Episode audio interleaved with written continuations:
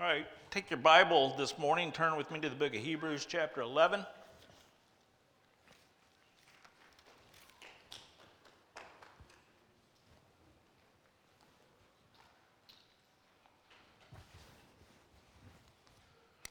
Hebrews chapter 11 this morning. We're going to be looking at verse 23, going through verse 29 of Hebrews 11. I want to invite you to stand to your feet in honor of God's word. So we read the passage together. Hebrews chapter 11, beginning at verse 23. By faith, Moses, when he was born, was hidden for three months by his parents because they saw that the child was beautiful and they were not afraid of the king's edict. By faith, Moses, when he was grown up, refused to be called the son of Pharaoh's daughter, choosing rather to be mistreated with the people of God than to enjoy the fleeting pleasures of sin. He considered the reproach of Christ greater wealth than the treasures of Egypt, for he was looking to the reward. And by faith he left Egypt, not being afraid of the anger of the king, for he endured as seeing him who is invisible. By faith he kept the Passover, sprinkled the blood so that the destroyer of the firstborn might not touch them. By faith the people crossed the Red Sea as on dry land, but the Egyptians, when they attempted to do the same, were drowned. Let's pray. Father, we thank you for your word. We thank you, Father, for this example of what faith looks like. Father, even though it's a, a story uh, of faith long ago, uh, it, it, really guides us to understand what it means to follow you today.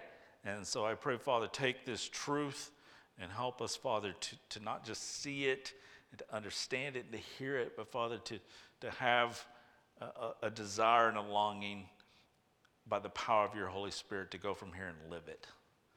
So, Father, we thank you for the gift of faith.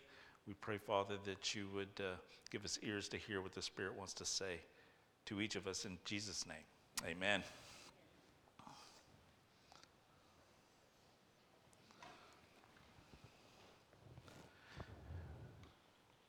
All summer long, four year old Dylan Stitch was afraid to dive off the diving board.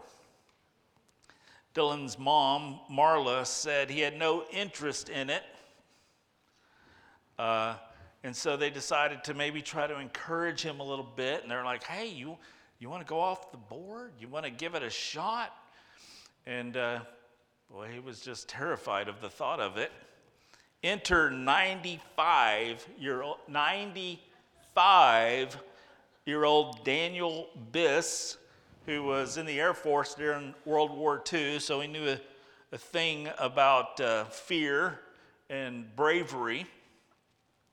So when he saw the neighborhood kid that, that he knew at the family pool and, and heard everyone trying to coax him to, to jump off the board, well, he knew that uh, he, he needed to step up to the plate. Uh, Mr. Biss uh, decided that he just needed this, this young boy needed some convincing. Uh, he was going to coax him off the board, and he said, Man, I, I mean, I was going to try. So Mr. Biss borrowed a swimsuit because he didn't have one, and uh, with cane in hand, with cane in hand, he stepped out onto the board. He's going to dive off, he's carrying a cane. He is the great grandfather, a great grandfather who hadn't been on a diving board in 50 years. And yet he stood up, tall, proud, ready to go. And then, as he was standing there, it kind of occurred to him, this thought occurred to him man, this was a dumb idea. What in the world am I doing up here? And then he said, he started to get real nervous and he said, quote, uh, well, I was, I was up there that far. I, I figured I might as well go through with it. So at the age of 95, he took the plunge. And it wasn't perfect, it wasn't all that pretty, but it was effective because shortly after Mr. Biss took his last dive off of a board, uh, little Dylan took his first. And uh, today, uh, because of that example, Dylan jumps constantly. It's his favorite thing to do. They can't get him off the board. And it's this courage that he witnessed from this 95 year old neighbor that gave him the, the, the power, the courage, the will to actually go through with it himself. I, I love that story because it shows that courage is contagious, it, it rubs off on others. It, it teaches that courage, the story teaches that courage is, is not so much the absence of fear because Mr. Biss, he, he, was, he was pretty sh- shaken up there. It's not the absence of fear, this thing called courage, but it's the willingness to, to dive in in spite of it. And, and so we think of courageous people or people who, who have no fear. That's simply not the case. Well, I've spent two weeks looking at what Hebrews chapter 11 teaches about the subject of faith. And we have seen thus far that, that faith is very future oriented. Uh, we could say it like this that faith is eschatological, meaning eschatology is the study of, of the end times. And so we could say that our faith is tied into last things. Now, you may not think of faith like that because normally we just think about faith as kind of in our daily experience. But what we find out here in Hebrews chapter 11, it is that faith in things that are, go down, that are going to go down at the end that supplies us with the courage today. And that's exactly the way it's, it's played out here in Hebrews chapter 11. It's kind of like faith uh, that a soldier in battle would have. And he, he desires for the long war that he has fought in to come to an end. He longs to go home. He longs to be home with his family, with his wife.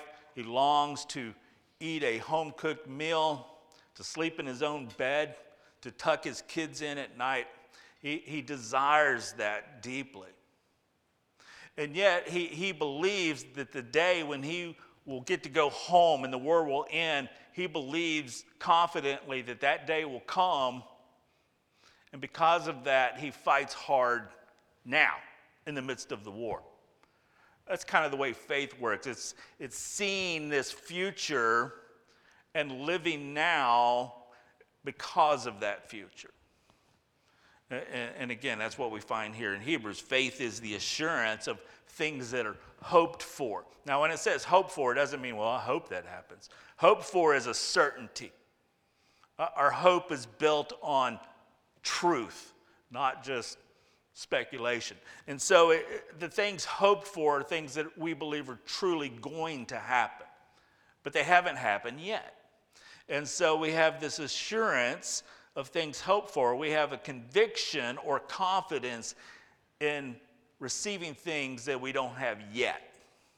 That's the definition of faith according to Hebrews 11 and verse 1.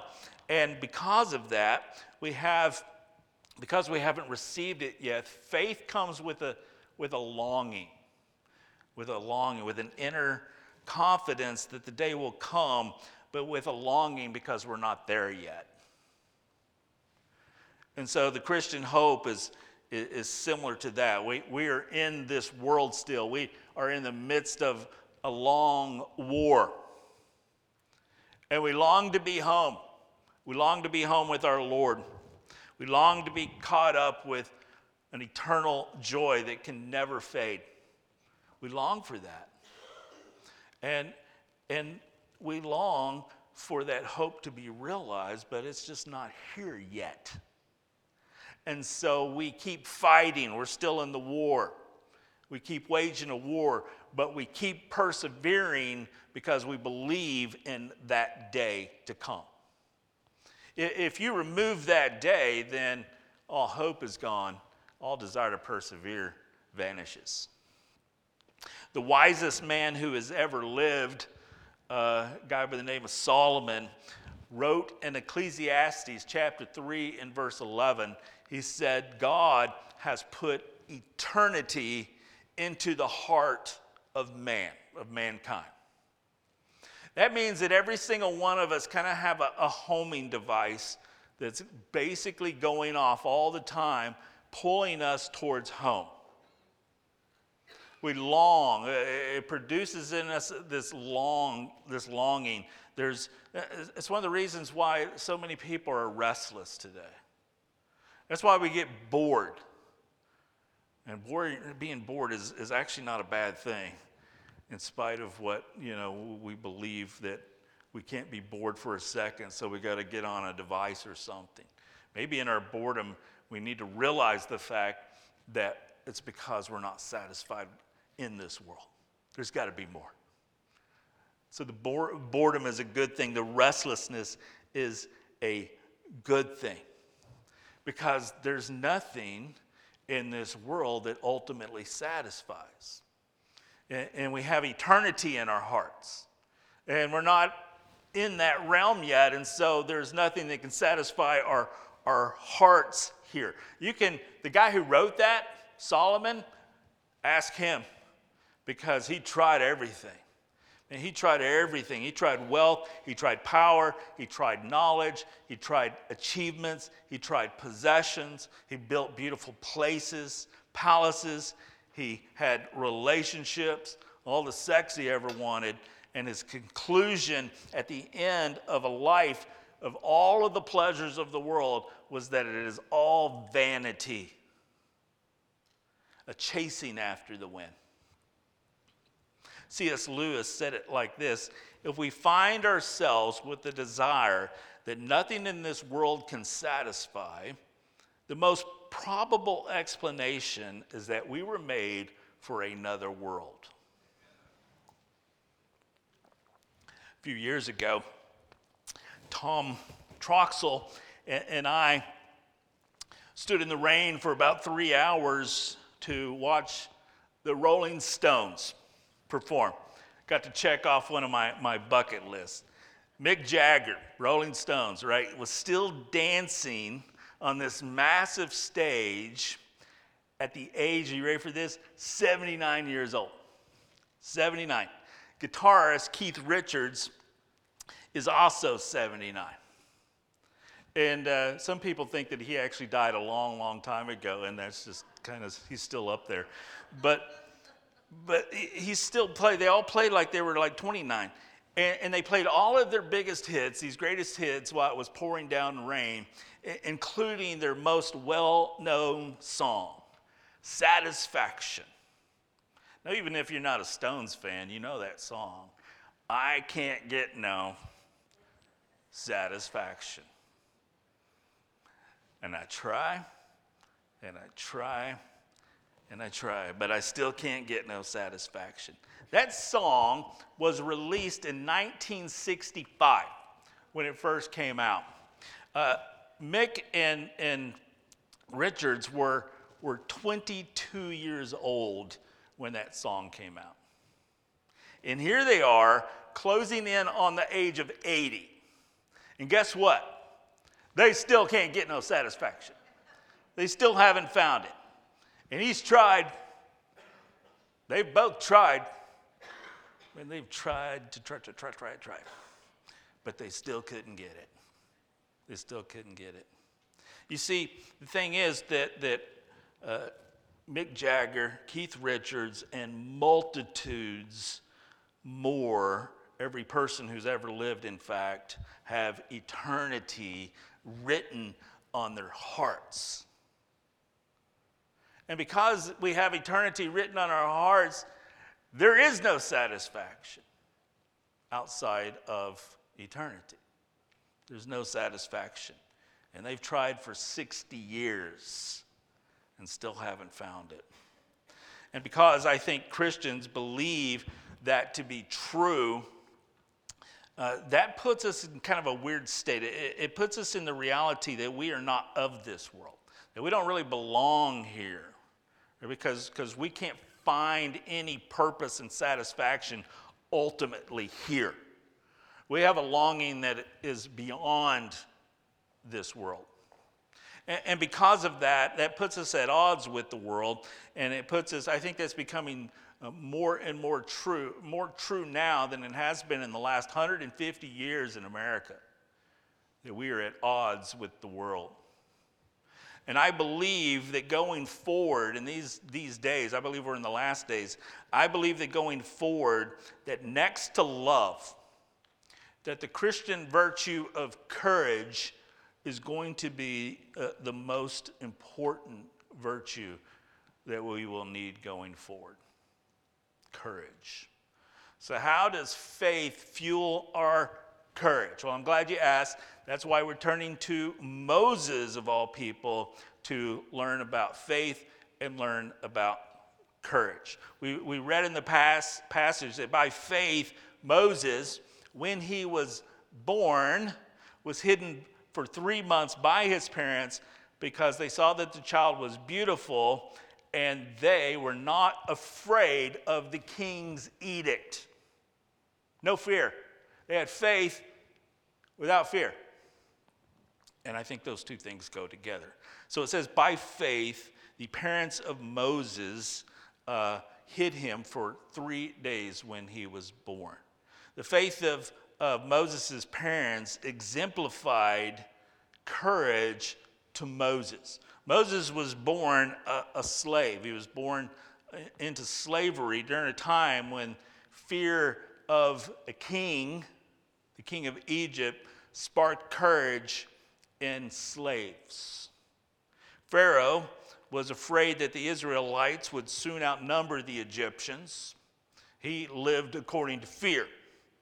And so he would take over his fear, and a lot of people are driven by their fears to do things that are not necessarily ethical because fear drives us to make really poor decisions. And so Pharaoh's fear caused him to create an edict which all of the firstborn boys in, in uh, Israeli boys that were born in Egypt would be thrown into the Nile. And so the, they, the Jews had midwives, and they were responsible for making sure these babies ended up with the alligators. Now, to defy the king of Egypt was to put your life on the line. I mean, it was a scary thing to do. But we're also told in the passage that the midwives feared God more than they feared the king, more than they feared Pharaoh and so when Moses was born, they saved him. They didn't throw him into the Nile. And his parents kept him hidden for three months. Three months' time. His parents were told also had no fear of the king and his edict because they trusted in the Lord. So again, their faith is conquering their fears. And so Moses grew up in a home that was marked by faith and courage. Now, his parents' window for teaching him their beliefs was incredibly small, it was limited to his early childhood because he would be raised in Pharaoh's household. Uh, even so, we discover that God in his providence had his hand on Moses, and his parents then kept him hidden for three months. But in, as providence kind of played out, we, we know that he ended up going back home to be with his mother for a certain until he was weaned and, and during that time that faith and that courage was plugged into him and we know that his parents you know you know that his parents were people of not only just faith, but their faith made them people of prayer. And so when they had to turn Moses over, he's going to be raised in Egypt. His teenage years in Egypt. And so you know the whole time they were praying.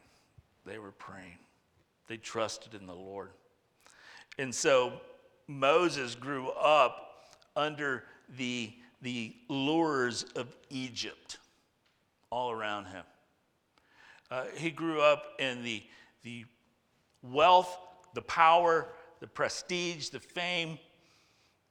He would have been educated into the ways of Egyptian culture and religion. Uh, he would have been taught about Ra, the sun god, versus the God of Abraham. And yet, God, in the midst of all of this, had a purpose and his plan from the beginning. None of this was by accident. You see, God knew the future. God always knows the future. And because of that, he providentially weaved together this whole story for Moses where Moses would be taken, he would be spared, he would end up in Egypt, he would learn all the ways of the Egyptians, and yet he still kept his faith. I mean, you, you think about parents today, and we, we send our, our kids off to, to schools, and, uh, and in this particular culture, they're surrounded by so much so many things that go against their faith. And we got to pray. We got to pray. You can never underestimate the power of a praying parent or, or grandparent, right? Because our kids right now are growing up in the most uh, secular, anti Christian faith culture that, that I think our nation has, has ever known. And we're sending them out into that mess. Our kids are, are taught to worship the secular gods of this age. They're inundated with social media and the cultural expectation and news of the day. They're tempted by the values of the culture, which is godless, and yet God is not handcuffed by all of that. And so the, the thing is do we trust our kids to God in the midst of the chaotic mess that they're being raised up in. And so that's the, the heart of this thing. Parents and grandparents, I, I believe that the best posture for fighting this secular age for the sake of our children, for the sake of the next generation, is not ranting on social media, it's kneeling before the throne of God. Now look at what those prayers accomplished for Moses. Verse 24 By faith, Moses, when he was grown up, refused to be called the son of Pharaoh's daughter, choosing rather, this, this is a stunning, stunning piece of scripture, choosing rather to be mistreated with the people of God than to enjoy the fleeting pleasures of sin, he considered the reproach of Christ greater wealth considered it greater wealth than the treasures of Egypt. Here's why for he was looking ahead to his reward. He had that eschatological vision ahead of him. Well, by refusing to uh, call himself Pharaoh's daughter, excuse me, Pharaoh's daughter's son, he was basically giving up his place and the Egyptian royal family, his royal place in Egypt, which meant that he was not just simply giving up his position, but he was giving up his power, he was giving up his possessions, he was giving up his prosperity. He could have been a really big deal in Egypt. He could have rode around in golden chariots. He could have been admired by spectators. Paparazzi would have gone after him. But instead, when it says that he would not associate with the Egyptian family, it meant that he was going to associate with his own family, which means that he was going to associate with slaves, with nobodies. The people with stripes on their backs. That's who he wanted to associate with. That takes courage it takes a lot of courage. Man, that is the path of downward mobility that flies in the face of the American dream. And the American dream is not all that different from the Egyptian dream. And Moses says no. He chooses a downward path. He chose it. It wasn't forced on him. It didn't just go bad for him. He didn't lose it. He chose it. He chose to be mistreated with the people of God rather than enjoying the fleeting pleasures of sin. Uh, that's stunning. He considered, it says, he considered the reproach of Christ greater wealth than all the treasures of Egypt. That is a stunning statement. That is a remarkable statement. He could have had pleasures and treasures, they were all available. And he chose, instead of pleasures and treasures, he chose mistreatment and reproach. And then he has the gall to say, I got the better end of the deal. I came out ahead. I didn't lose anything, it was all gain. What an incredible perspective.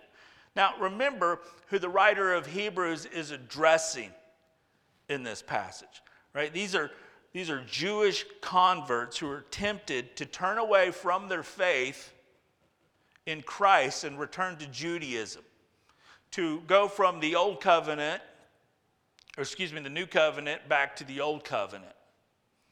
It's what I call reverse repentance. To go from that reality, to go from grace to law. And we see that whole theme written all the way through the book of Hebrews.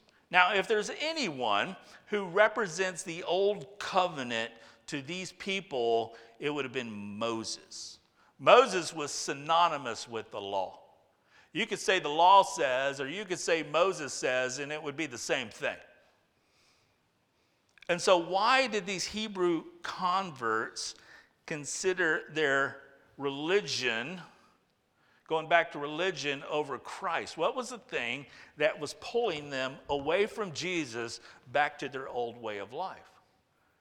Well, it was because they were suffering. It, be, it was because following Jesus had become very costly. They were suffering for Jesus. They'd lost family, they've lost titles, they've lost their inheritance, they've lost lands, they lost their future security. And it's kind of the same thing that Moses lost, but did so willfully. So their hero is an example to them of faith and courage. They're bearing now the reproach of Christ because they followed Christ.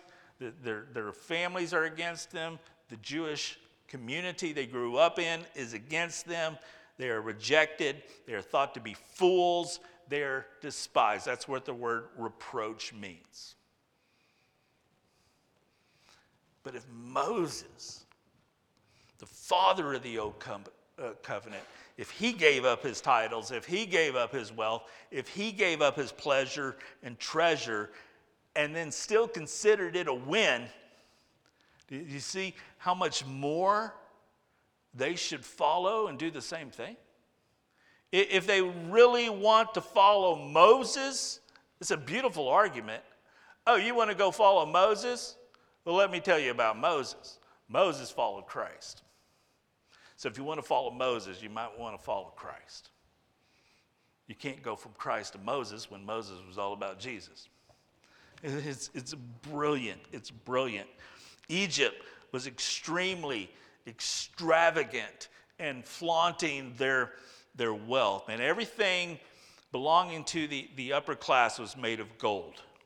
I, I remember when uh, uh, the Ramses exhibit, one of those Egyptian exhibits, came around town years and years ago.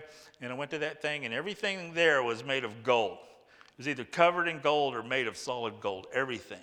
They, they built these giant pyramids for these pharaohs. And guess what they filled them with? All of this gold stuff. Because they believed that when these, these pharaohs died, that they were going to be able to take all this stuff with them. They even put their servants in there with them. They put their wives in there. How bad of a bummer would that be? While they were alive, put them in there because, you know, He's just going to take them with him. And here we go, thousands of years later, and it's still there. And so are, so, so's the mummy, It's all still there.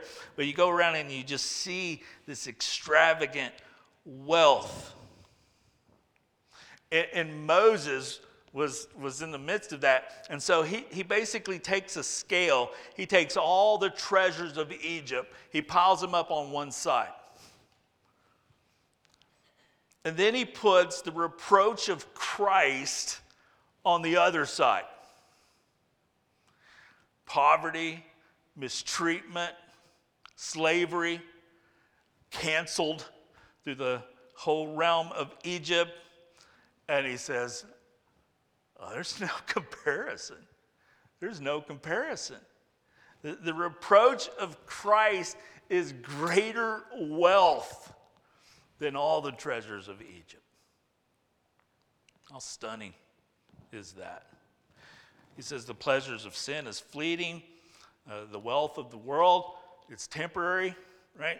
The reward of heaven, by contrast, is forever. And so his future dictated his decisions in the present. That's what divine wealth management looks like right there. Right? I can have all the pleasures and treasures of Egypt, uh, let's say for 80 years, and then I die separated for eternity from Christ and his reward, or I can lose everything now for, let's say, 80 years or so, but then I gain Christ and these eternal treasures. It seems like a no brainer.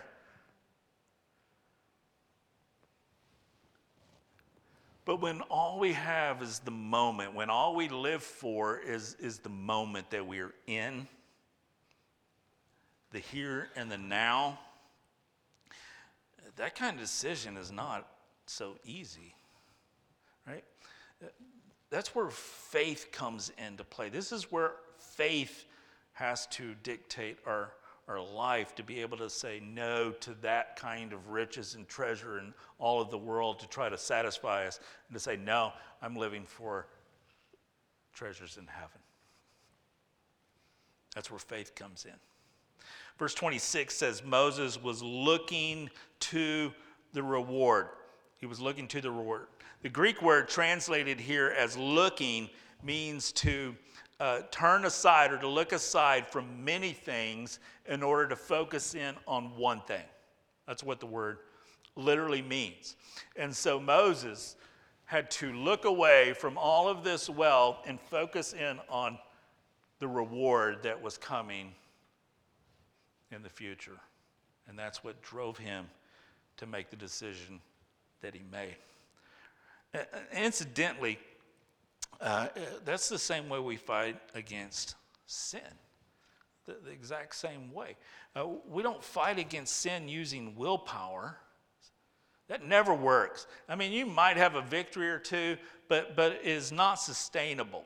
No, you fight sin by looking at something more weightier more valuable, more satisfying, you look at that through the lens of faith and say, you know what? That's, that's better than this. And that thing is Christ that we look at. We'll, see this uh, probably next week, Hebrews 12, 1 and 2. But I, I just kind of want to jump ahead a little bit because I think it's, it, it's pointing to what I'm talking about here. It says, Therefore, since we are surrounded by such a great cloud of witnesses, let us lay aside every weight and sin which clings so closely. Let us run with endurance the race that is set before us, looking where? To Jesus, the founder and perfecter of our faith. Zero in on Jesus. And, and, when we see the world and all of its lures, and we, we look at social media and, and uh, Instagram feeds, Oh, summer's the worst for Instagram. It's just the worst. Hey, look at my vacation.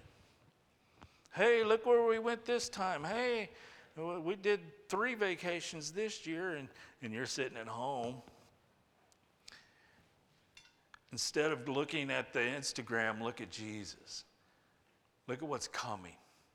Because what's coming, there's not a vacation in this world you would want to trade for. It's coming. Faith gives us the courage to, to let go, to let go in trusting that the world's pleasures and treasures will satisfy us. And we let go of that and we look to the reward that will never perish, that will never fade, that's ahead of us. Moses' faith gave him courage to let go of the gain of Egypt in order to gain the reward ahead. Now, the world's a scary place, right? Especially right now. We talked about this a lot, you know, shootings every single week. Life feels so fragile. It makes us insecure about many things. I, I noticed, uh, I went to a movie last uh, week or so ago, and it occurred to me that the first thing I thought when I sat down was, where's the exit? Where, where's, what's the best escape route? Is that what we have to do today? Yes, that's the way we think today because of the world that we live in. And, and, and I, the, the world's a scary place. And, and, and you not only think about that kind of stuff, but you think about, you know, in light of the economy, you think about, man, am I going to have enough money in the future? Will I have enough money to retire on? Uh, what kind of world are my kids going to grow up in? What, will, will, will they be okay after I'm gone? We're just haunted by those questions. And then you throw in things like, well, what about my health and my career, and my marriage, and my retirement and my aging parents and looming death. The world's a scary place, isn't it? Scary place. And on top of that, everyone walking around on eggshells these days, terrified that we will offend someone by saying the wrong thing, never intentionally, but we just end up saying the wrong thing to the wrong person, and then, but you're canceled you're done. You're, you're socially shamed and rejected. That's the world we're living in. Faith is not having confidence and courage that everything in this world is going to work out for our favor. It's not. Faith doesn't prevent us from losing our job from getting cancer, from getting in a car wreck, for having rebellious teenagers. That's not the way it works. Faith says, I can face anything, any of those things with courage because I believe ultimately everything's going to be okay. Ultimately, Christ is going to win. Look at Psalm 46, one of my favorite Psalms, Psalms uh, 1 through 5. Let me read this passage. God is our refuge and strength and ever present help in trouble. Therefore, we will not fear. There's our courage. Though the earth give way, though the mountains fall into the heart of the sea, pure chaos everywhere, though the waters roar and foam and the mountains quake with their surging, there's a river whose streams make glad the city of God, the holy place where the Most High dwells. God is within her she will not fall. Isn't that awesome? Right? God is our rescue and strength. It says in trouble, not apart from trouble. The trouble's still there. Therefore, even though we are in trouble, we will not fear. Courage is a decision, it's a determination, it's a defiant stand against fear. We will not fear. That's a decision. It's a choice, volitional. We are not going to fear. We will not. We're choosing not to fear. Even though there's trouble everywhere, even though we're in the midst of it. Then he describes the scene of the world like it's just simply falling apart, doesn't he? Like a scene from an apocalyptic movie. Everything's, the mountains are tumbling, the seas are foaming. But notice where the courage comes from. It's not by working it up. Even though it's a volitional choice, it's not that I'm going to be, I'm just going to be courageous. I'll just work that up. No. First, he looks beyond the roaring sea, the quaking mountains, and he sees beyond a river whose streams make glad the city of God. He deals with the trouble and the mess of this world by looking to the next. And he knows that when I get there, that will never fall. And that's coming. That's coming. And that reality gives me courage in this reality. That's the way it works. So he looks forward to the city of God, his eternal future. Everything is going to be okay. It's going to be okay. And that's exactly what we find in Moses. Look at verse 27 and 28. By faith, he left Egypt, not fearing, there's his courage, not fearing the king's anger. He persevered because he saw him who is invisible. By faith, he kept the Passover and the application of blood so that the destroyer of the firstborn would not uh, touch the firstborn of Israel. See, faith has eyes, faith sees the invisible. Moses saw him who is invisible, saw the invisible. Well, that's a strange statement, isn't it? How do you see the invisible? How's that even possible? Well, you can see what you can't see by faith. Faith has eyes. Right? The, the mountains are falling in, uh, to the sea, and we see that reality. Right? The waters are roaring and foaming. We can see that reality. Pharaoh's armies are approaching uh, uh, towards the Red Sea. We can see that reality.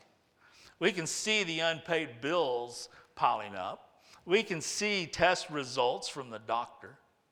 We can see job evaluations. We can see eviction notices. We can see pink slips. We can see our, our grandkids starting to look like Sid Vicious. We can, we can see the news of the latest mass shooting. We can see the social media filled with venom. We can see all that.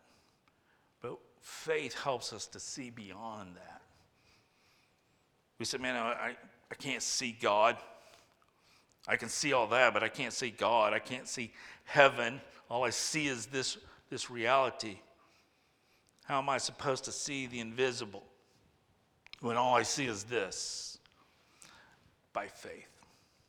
The unbeliever hears this and says, Man, that's a cop out. That's just a cop out. That's like believing in fairy tales. This is the reality. This is all there is, is the reality. But God has a way of showing himself even as he remains invisible to the eyes. We see the invisible with the eyes of the heart. Ephesians 1 8 says, I pray that the eyes of your heart may be enlightened, in order that you may know the hope to which he has called you, the riches of his glorious inheritance in his holy people. You see the prayer? I pray that the eyes of your heart may be enlightened so that you can see the finish line, so that you can see the inheritance that's coming. You're going to be rich. So we see our future with God, and God opens the eyes of our hearts that we could see that reality in the midst when all of the world is crumbling around us. That's reality. Notice as Moses' faith in the invisible God gave him courage. It says that he, just like his parents, just like his parents, he did not fear Pharaoh. Did not fear him. Right? He could see Pharaoh. He could see the armies. He could see the red face of his stepdad, I guess you could call him. And yet he persevered. He persevered.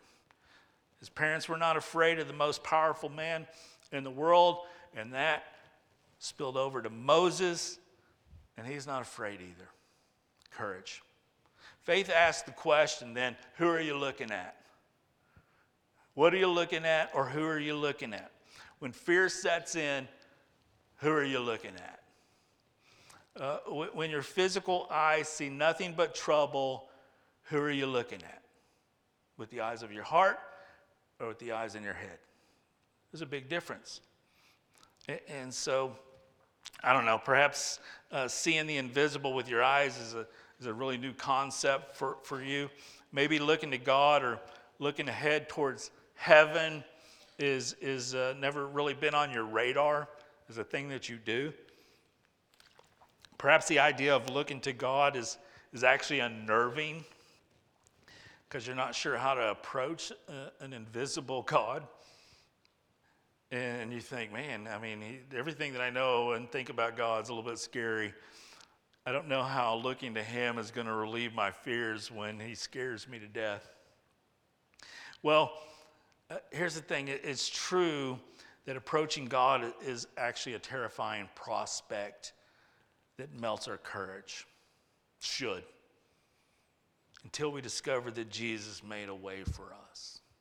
That's what it means by verse 28. By faith, he kept the Passover, sprinkled the blood so that the destroyer of the firstborn uh, may not touch them. The Passover points us to the cross. Here's our scarlet thread once again. Right, the blood over the doorpost saved the Israelites from the wrath that led to death of all the firstborn. In the same way, the blood of Christ over us over us, covers over, atones for our sin. Therefore, we escape death. It's, it's a beautiful picture of salvation in Christ. And that is how we have confidence to approach this scary God, because the scary God now is our Heavenly Father. And we approach Him with confidence. You remember Hebrews 4:16, let us with confidence draw near to the throne of grace that we may receive mercy and find grace and help in our time of need. Man, faith in Jesus gives us confidence uh, before God and thus courage in the world. This past Friday, uh, one of my heroes went home to Jesus.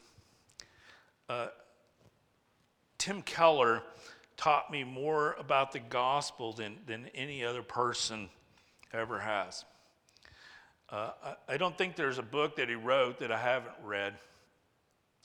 Uh, I've listened to countless sermons and, and, lectures he has given. I had the opportunity to actually meet him at, at one point.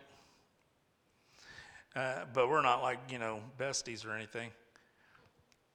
But when I heard the news that he died, and I knew that, you know, the end was near because he had pancreatic cancer. Uh, but when I heard the news that he died, um, and I wept. I, I had tears rolling down my face. I was like, I don't even know this guy, and I'm crying. That's how much of an impact he has had on me and thousands more. He was, he was this intellectual giant but he was humble and kind. That's a rare combination. In one of his books, Walking with God Through Pain and Suffering, uh, he wrote about a time that he uh, faced fear right before going into a surgery for thyroid cancer. Before he got pancreatic cancer, years before he got thyroid cancer. This was his first battle with, with cancer. And uh, and it says basically in this thing that he wrote how the Lord opened the eyes of his heart in a time of need when he was most fearful. Let me read to you what he wrote in that book. There have not been many times in my life when I felt the presence that passes understanding. But there was one time for which I am very grateful. It was just before my cancer surgery. My thyroid was about to be removed, and after that, I faced a treatment with radioactive iodine to destroy any residual cancer, cancerous thyroid tissue in my body. Of course, my whole family and I were shaken by it all and deeply anxious. On the morning of my surgery, after I said my goodbyes to my wife and son, I was wheeled into a room to be prepped, and in the moments before they gave me the anesthetic, I prayed. To my surprise, I got a sudden, clear, new perspective on everything. Eyes of the heart opening. It seemed to me that the universe was an enormous realm of joy, mirth, and high beauty. Of course it was. Didn't the triune God make it to be filled with his own boundless joy, wisdom, love, and delight? And within this great globe of glory was only one little speck of darkness our world where there was a temporary there was temporary pain and suffering. It was only one speck. And soon that speck would fade away and everything would be light. And they thought it doesn't really matter how the surgery goes. Everything will be all right.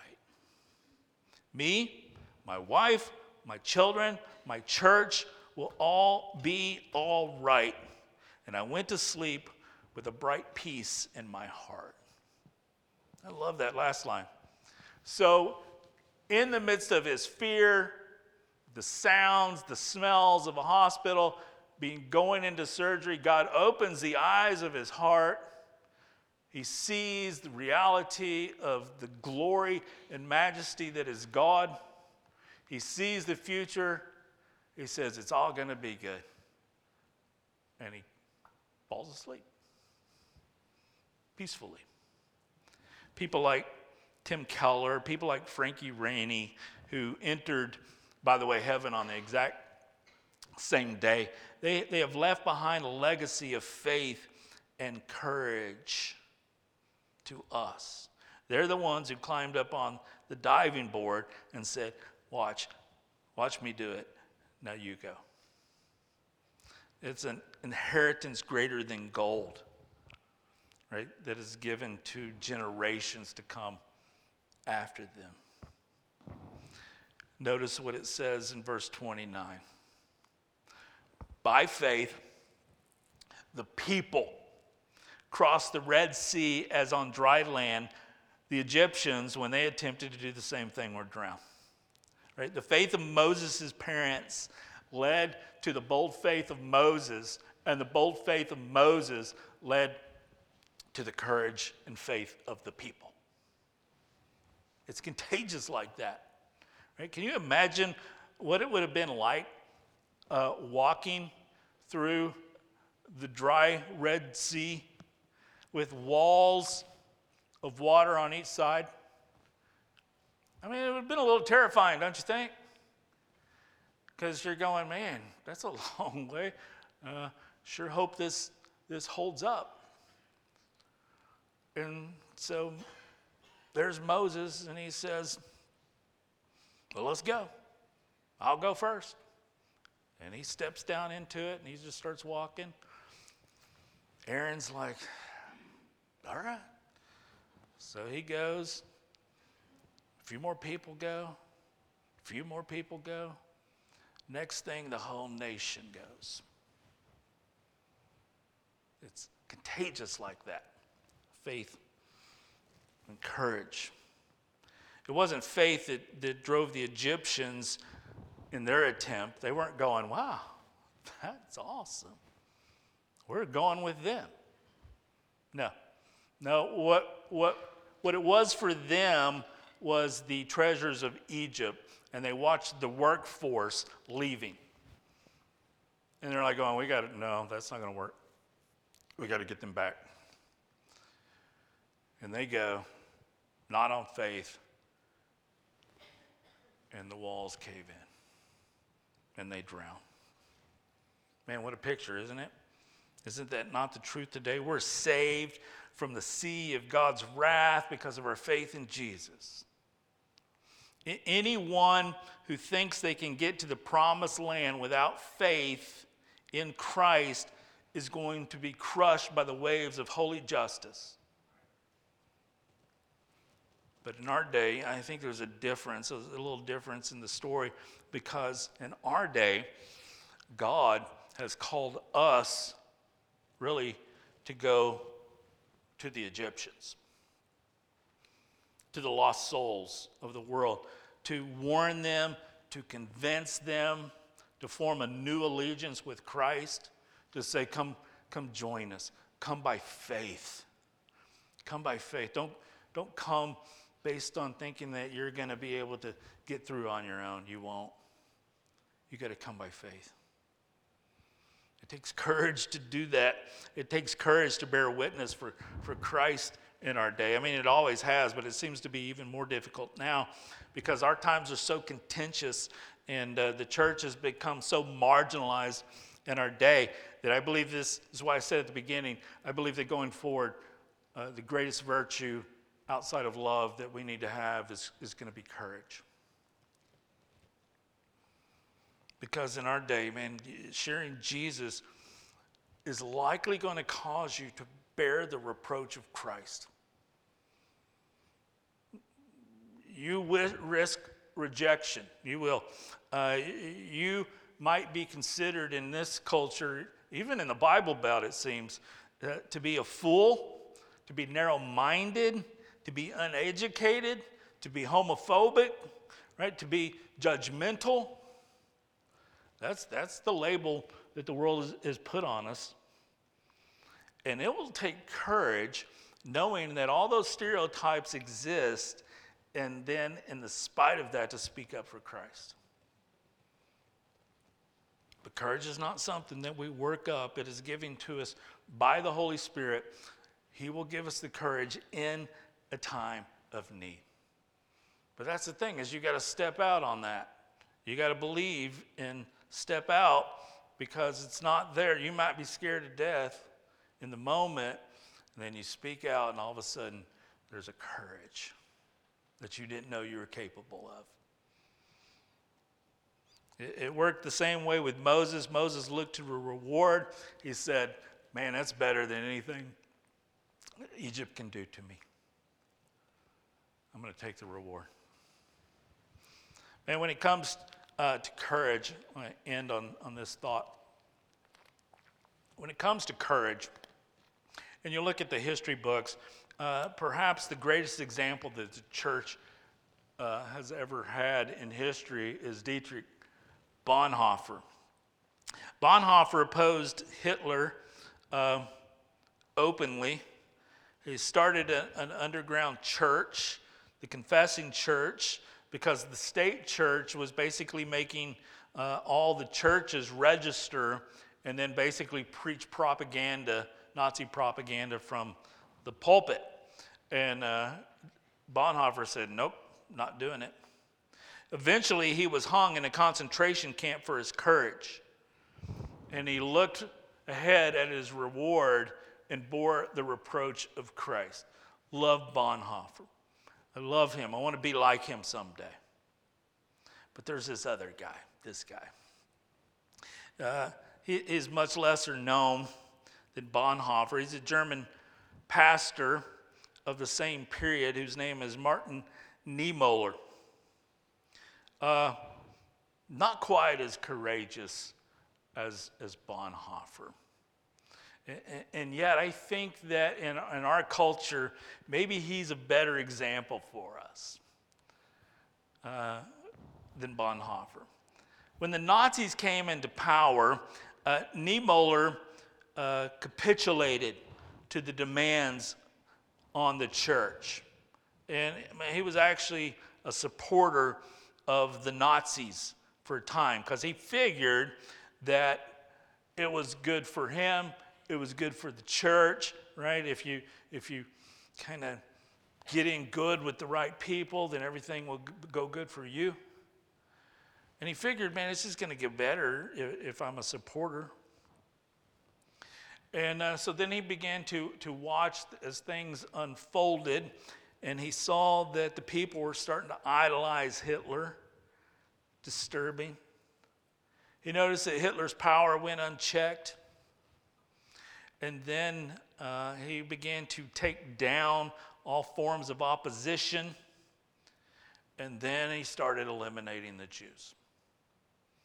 And when he saw that, he was like, I can't do this. In a meeting in January of 1934, Niemöller and a group of other Protestant pastors actually had a meeting with Hitler. in that meeting, things were said that made him realize that his, his house had actually been bugged. Uh, that the people that he was supporting were very suspicious of him because he was a pastor. His church had been under close surveillance. He had been bugged.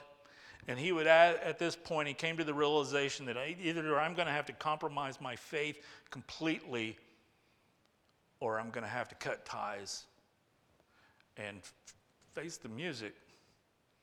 And he chose to resist. And Niemöller had been fearful, but he got to the point where he had to speak up. He had to speak out. He knew he could not follow Jesus and support the Nazis at the same time. He couldn't do it. There is a, a quote uh, from Niemöller on the wall of the USA Holocaust Museum uh, that says this. That's, that's actually the wall. That's a dude's shadow looking at it. I don't know if you can read it or not, but I can read it to you. It says, First they came for the socialist, and I did not speak out because I was not a socialist. They came for the trade unionist, and I did not speak out because I was not a trade unionist. Then they came for the Jews, and I did not speak out because I was not a Jew. And then they came for me, and there was no one left to speak for me. Niemöller changed course. He began speaking boldly for Christ he supported the confessing church that refused to compromise with Hitler, and he spent seven years in prison as a result of it. He saw the reproach of Christ as greater wealth than the comfort of compromise. Not at first. Not at first. He was driven by fear at first. But then he looked ahead and he gained courage. I think that Niemöller may be a better example for many of us rather than Bonhoeffer because what he shows is that we can change. That we can change, right? that we can repent, that we can decide to go the way of faith and courage.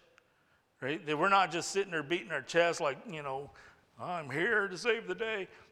That we can be realistic about the fact that, well, there's a lot of things that have got me pretty shaken in our culture, in, in our day, and I'm driven by fear a lot. But I can decide different.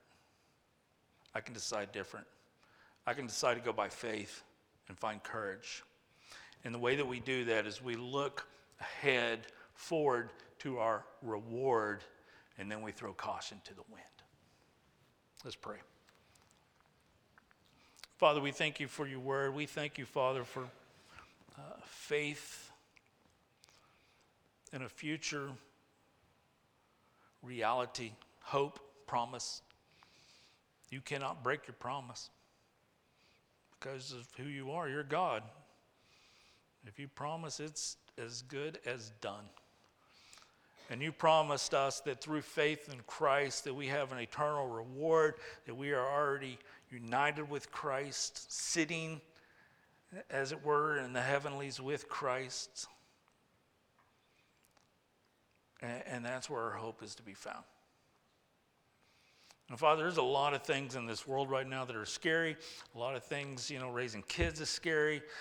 Going to a movie is scary. It's just nuts out there. And the mountains are trembling, and the seas are roaring and foaming and we can look to God seated in the city to come. And we can find peace and we can find courage. So, Father, help us to go there. Help us to, to be filled with that kind of faith so that we might have that kind of courage. I ask, Father, also that you would uh, give us a, a sense, uh, Lord, of, of your, your presence and courage that we might share our faith, that we may not hunker down in fear in these last days, that we might not keep our, our faith, our light under a bushel, uh, but we might lift it up that the whole world might see. And so give us courage, Father. Uh, give us courage in our workplaces, in schools, in neighborhoods, family reunions to stand up for Christ, to speak boldly for Him. Because any reproach, any reproach that we receive is greater wealth than the approval of others. So, Father, give us courage that we might honor you by speaking for you. I pray it in Jesus' name. Amen. I want to invite you to stand with me. If there's a decision you need to make, I want to encourage you to just step out and make it. You can come to the altar and pray and pray where you're at. I'll pray with you. But uh, don't, don't just let this uh, moment pass you. Uh, as the Spirit has worked on you, uh, respond in whatever way He's leading you to do so. You come.